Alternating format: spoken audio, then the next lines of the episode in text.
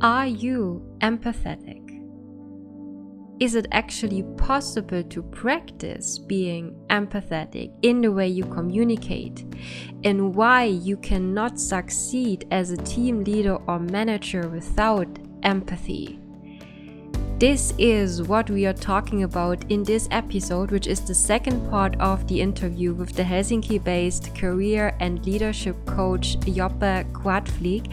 If you have not heard the first part of this interview, I would highly recommend you to do that because in this first part, we are introducing Joppe's concept of descriptive communication, which has also a lot to do with empathy, a lot to do with how you present yourself, especially when you're going to a job interview, when you are shaping your career and your targets.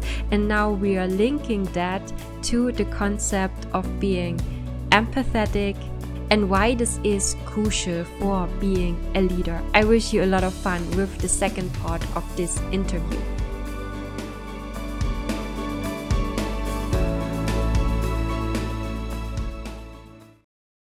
Would you say also because i mean now when we when we build that bridge a little bit to that topic of empathy that actually i mean speaking slower to me it sounds like it's also connected with empathy. I mean if we see empathy in a way that i can imagine how somebody else feels how that person i am talking with feels then to be motivated to speak slower to make breaks to give room for that person, right? I, I'm I'm actually also really curious to hear your opinion, but I've been breaking my head about like can you teach people empathy? And I've also been thinking like what's the what are the things that people that are highly empathic or that use it a lot, what do they have in common? And there's at least one thought I've been having. I'm not sure if it's true, but let me share it with you. I think besides having an ability to read people, meaning reading their body language, their tone of voice, and all that kind of stuff, I would say that what's even more important is that you actually care about the person in front of you. Because if I am in a managerial position and I ask you, do you have everything you need in order to do your job? I actually care. Mm-hmm. I actually want you to succeed. Meaning that, let's take listening as an example or speaking as an example. If I'm if I'm talking slowly because I think I can in some way or form manipulate you with that, I don't think it works positively. It's not empathy. But if I genuinely care about your success, then it's no longer a trick. Then talking slower and listening becomes empathic. Does that make any sense? Yes, I mean it's it's that that you know that word of manipulation. It's always I think it always comes with both sides. Or I would say in general, everything manipulates you. like if you're watching the news or checking social media, um, it's maybe just a question in which way, or even if you have an intention to, let's say, manipulate a person in a good way is that really something something negative but i i, I think I, I guess what you mean of having basically like no no negative agenda or not making it for just my own benefit but having having in mind to support and to care for that other person. I feel like uh, one of my favorite examples is uh, when managers uh, you know they let's say that you're my employee you come to me and you had there's something you are stuck with you're uh, frustrated with something and you're telling me a story about a colleague or something. If i am a leader that doesn't understand empathy properly somebody might have told me that it's really important to say oh yeah oh that's oh that's i'm so sorry that's really yeah that's really terrible yeah yeah. But then it's a trick. Mm. It's not. It's not. You don't mean it. And I know that sounds silly, but I've had managers that did that, and you can pick up on it even if you're sensitive enough, and you're like, "Oh, excuse me," it couldn't feel more fake. Yeah. the same thing I can, goes- sorry, I could say this is really true. Like I've seen it a lot, you know, these phrases like where you hear this, Yeah. I hear you, and then you, Yeah, you really notice exactly. like, hey, okay, he he wants to say that or he Yeah. or she, but it's not. Yeah. It's it's it sounds artificial. Yeah. Exactly. Or another one is, and I, this gets on my nerves, uh, is that uh, let's say you come with a problem, and then I, as a manager, go like, "Oh yeah, right. Oh, what do you think you should do?" and it's like, "Come on, man."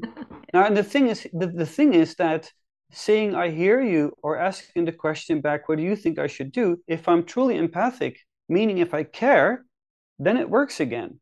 So if I genuinely care and I go like, "Oh, I'm sorry, man. That that's really rough. Let's find a solution." Uh, I have an idea, but what do you think we should do? Then it works again. And the reason why I say this is because people spend a lot of money, uh, leaders spend a lot of money on courses, and then people like me are giving these tricks, but they're not tricks. Mm. They don't work as such. You have to learn how to embody them. And I give an example. So, uh, in martial arts, there's a lot of martial arts that uh, were used to be very popular, but no longer they're popular. Why not? Because back in the day, they wouldn't pressure test them, which means that people wouldn't actually try out in full speed the techniques on each other. Mhm. Nowadays, we have sports, martial arts, where we actually do that. So I did Brazilian Jiu Jitsu myself, and it would go like this the teacher would show a certain move, and then we would try that out with a partner, and it would work. This is showing the trick. And we're like, great, this works. Oh, amazing. This is so much fun. And then it was time to spar. And now my partner wouldn't let me do it. Mhm. And it doesn't work. Now what? Should I be upset with the teacher because it's not working? No. I should figure out how does this work when somebody's actually pushing back on me. And to me, being a good leader, being empathic, works the same way. How can I be empathic? How can I make the other person feel safe when they're clearly in distress and they are, quote unquote, pushing back? That's where you'll learn this is not a trick. This is why I'm not a big fan of, you know, here are the five steps towards this. Is if that would work, we'd all be happy and rich and successful. Mm. But it's not like that. These are lessons that we have to learn, repeat, adjust until we get to the point we're able to improvise. Mhm. What would be, I mean, in your opinion, what would be the opposite of empathy or the opposite of being empathetic? Or what would be kind of a, let's say, a red flag for a person noticing in a conversation like, hey, I'm I'm actually not empathetic at the moment. Uh, for themselves or for, that the other isn't empathic? Let's say both. Let's Okay. both. Give me a second. It's a really good question, actually. Mm, let's go first with the other person not truly Mhm. being empathic. So, uh, in our culture, our Western culture, or at least, I mean, I say Western because that's what I know, right? I know Western European countries. What I notice is there's an overemphasis on evading conflict, and there's an overemphasis on uh, acting as if everybody has good intentions and everybody's nice.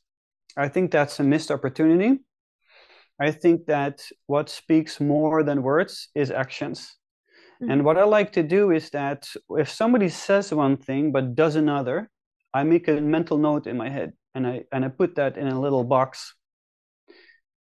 If they do it once, it can be a coincidence. Doesn't mean that they should they're not uh, having the best intentions. But if they do it twice, now it's a pattern. If they do it three times, I can make a conclusion. And I feel that we don't often do that. So let's say that somebody says, Oh, I really care for you and I want you to be happy. But then when uh, there's a need from you or there's a trouble, so this again, this could be a boss, right? Uh, a manager, and you knock on their door and they're like, Yeah, I'm sorry, I don't have time. Okay, fair enough, that can happen. You're a manager, you're busy.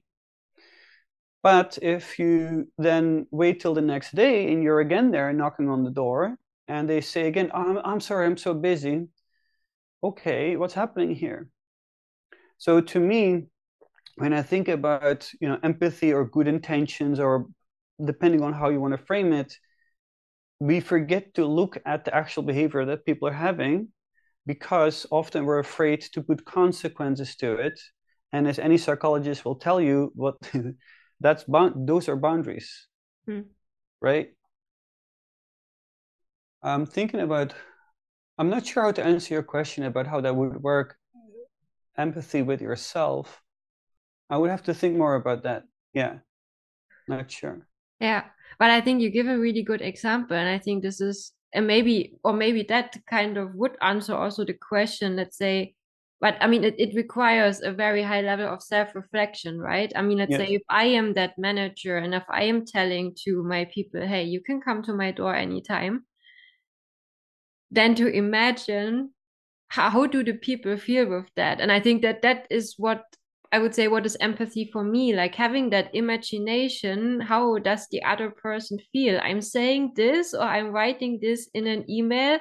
How does the other person receive that to have that imagination? And I think first I would say one has to be quite connected with the own emotions to be able to imagine how would the other well, person feel. Because I mean, if, if I cannot describe how I'm reacting that I don't know how the other person would feel. But um if if i do that if i say you can come to my door and then the person comes then you know to have that level of self-reflection of noticing oh i have said that yesterday and now i don't have the time but that person took it that way and was relying on that. So at least if i don't have the time now i have to make an offer to to provide that security and to as you say not to not to communicate of oh i have a pattern i say yeah. this and then i do this. Yeah. Yeah i i would i would hope at least that anybody in a leadership position also has some kind of self-reflective capabilities. If they don't then i think the company made a mistake in hiring this person for a leadership position how can you lead without the ability to self-reflect and of course, there are other factors, as I said before, you know, like we're all busy and things.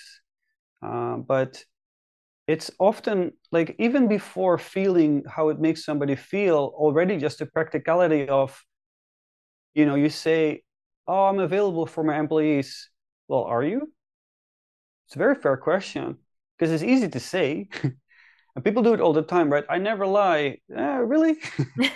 You know that kind of stuff like oh, I'm, I'm i'm i'm always on time. Are you? Like so i think it also has to do with uh, with checking. So for instance i'll give you another example.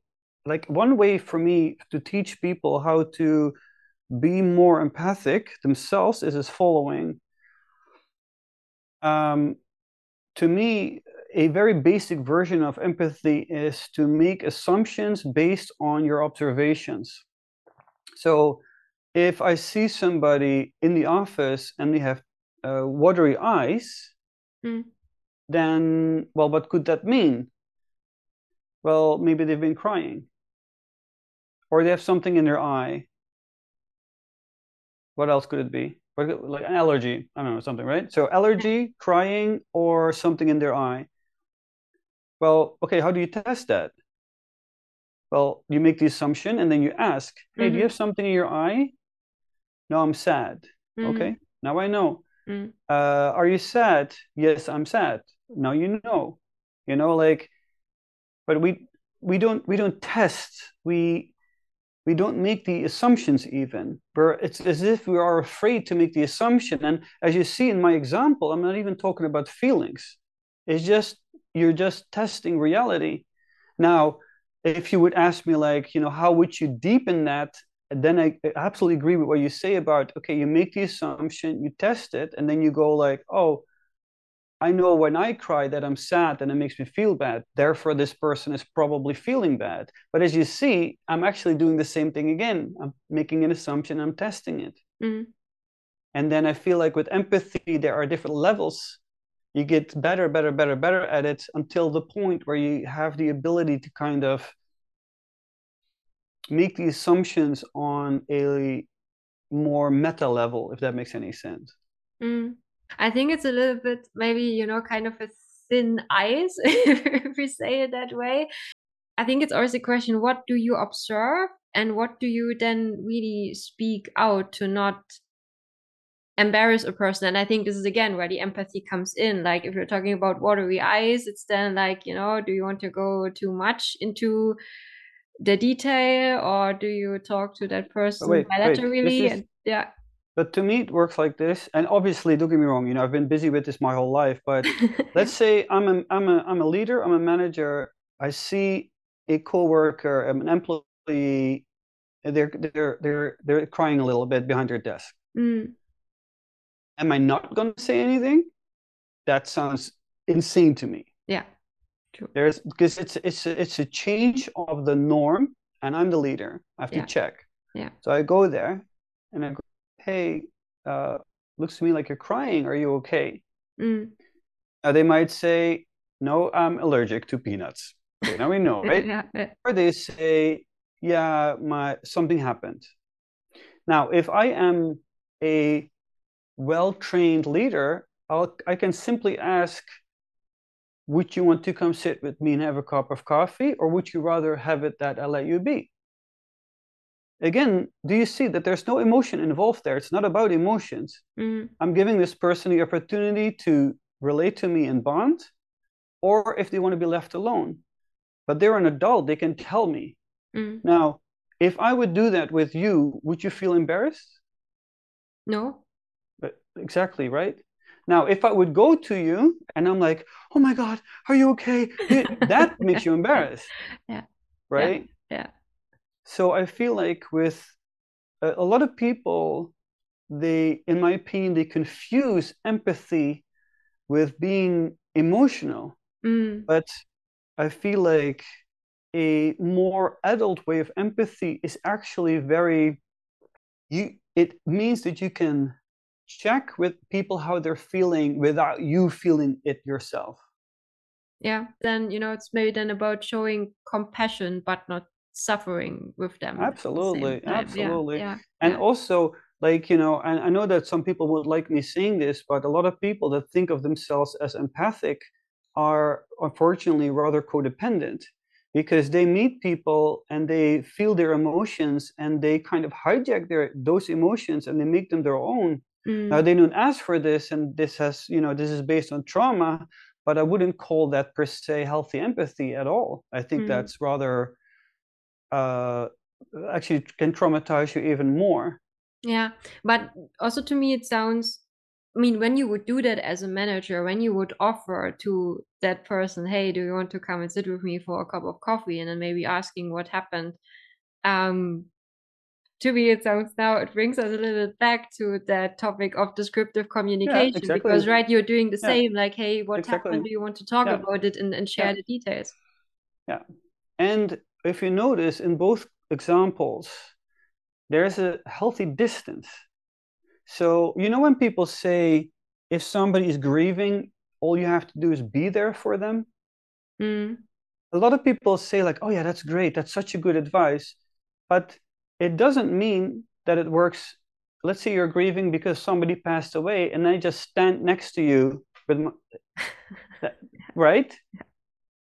It has to do with a version where I acknowledge you and your pain, but I keep enough distance so you because you're the owner of those feelings. If you're sad because you're grieving i'm not sad because you're grieving uh, because i'm grieving therefore i can actually support you. That mm. puts me in a role of caretaker in that moment. Yeah. And by the way i would like to also add a positive spin to this. To me the same thing goes with celebration mm. if you have something to celebrate and i start freaking out with you that's gonna be a little bit weird. But if i'm happy for you but there's a little bit of distance and you're the owner, i'll let you be the owner of this now you truly get to celebrate. Yeah. Yeah. I think i've always heard about that of you know like holding the frame Yeah, exactly. Like in a in a seminar, in a meeting, or in giving a speech, like holding that frame, holding that energy up for others, like putting the others in the middle, and they can Yeah. there and uh, do freak out, cry, whatever. But you're holding that that stable frame and not making something, yeah, something wobbly and Yeah, something exactly. unstable. Exactly. Yeah, Yeah. yeah, yeah. Yeah. And also that I believe that that also for me as a listener costs less energy. If you're in pain or you're celebrating and I start freaking out with you, I'm just burning up my own energy also. Yeah, true. Yes. I mean, I can say about myself, I I can easily get into that, like adopting the energy and the mood of others. And I think then also Of course. that I had also to learn to set these boundaries. And as you said, keeping Yeah. that distance. And it does not mean that I am not empathetic or that I don't show Yeah. compassion, just also, yeah, maintaining my own stability. Yeah, exactly. Exactly. Yeah. Yeah. And I mean, to me, that seems, or that, that it's both. I think that's descriptive communication and also the empathy. I think this is based on my own experience. I would say this is what we definitely need in the working environments. I mean, in, I in the think so bigger companies, because I mean, people work there as experts for for economics for for all kinds of things accounting as you said but most of them they have not been educated Yeah. with, with these tools. So if now people would like to work with you, and I mean here we're also talking about an international audience, so both on site in Finland but also online. Where can people find you, and what are the concrete offers that you have? Yeah. So uh, one thing to do is go to my website, artiqula.com. Mhm. Artiqula is with a Q. Yeah, we will put it Uh, in the show notes, of course. Yes. Yeah, thank you. And then another thing would be to connect with me on LinkedIn, just my first name and last name. Uh, the current offers that I have are there are four options. One is simply this innovative coaching way, uh, could be individual sessions. Mm. One is I have also a, a networking workshop, which is for companies to help inside the companies departments to work together. So for cross pollination. Uh, then I have also a workshop on how to do meetings. Because as simple as it may sound, I'm always quite surprised how challenging it can be for people to actually have efficient meetings. Mhm. And what this means in the end of the day mostly is at the end of a meeting, everybody should know what to do, have all the tools, and the meeting should last as long as it needs to. I'm always very surprised that if you book an hour meeting, it's an hour. That's not necessary. You can book the hour and be done in 20 minutes if necessary. And that should be a meeting. And then the fourth one is a tool for companies on how to find hidden talent. Uh, nowadays, it's really hard for companies to find the proper talent. One of the reasons is that uh, finding a job has a little bit to do with your experience and your diploma, but has a lot to do with the ability of selling yourself. A lot of people don't know how to sell themselves, and therefore, uh, sorry, they might still be a great candidate. I have developed techniques that I can help with HR and marketing so we can actually help you formulate your wishes as a company for talent in such a way that you can find the talent that you otherwise would not speak to. And those are the products that I have. Sounds cool. So the latter, it's not just you know giving the responsibility to to the talents that are not able to sell themselves, but then also to go to the companies and saying, "Hey, come from that other angle, make that Yes. step towards people, and uh, express definitely what you're looking for." Sounds Yeah. cool. Yeah, exactly. Yeah. Okay, great. We will put everything into the show notes. Uh, I hope really there will be a lot of companies reaching out to you because this is, Thank I you. think, really what the working environment needs. Thanks a lot for being my, My guest. pleasure. I think we covered great topics. Thank you. Thank you very much. Thank you for listening to this episode, and I hope you had some inspiring insights on your journey to spotlight your true self. If you don't want to miss the next episode, then please subscribe to this podcast. And you would make me very happy if you would give this podcast a rating if you're listening on Spotify or Apple Podcasts. And if you would recommend this podcast to your friends, to your family, to your colleagues, or whoever where you think this person would find support in the topics that I am discussing here. If you would like to follow me on social media, you can find me on LinkedIn and on Instagram under at michaela.kettner.fi. And if you find it challenging to spell my German name, you can find, of course, all the contact details in the show notes of this podcast.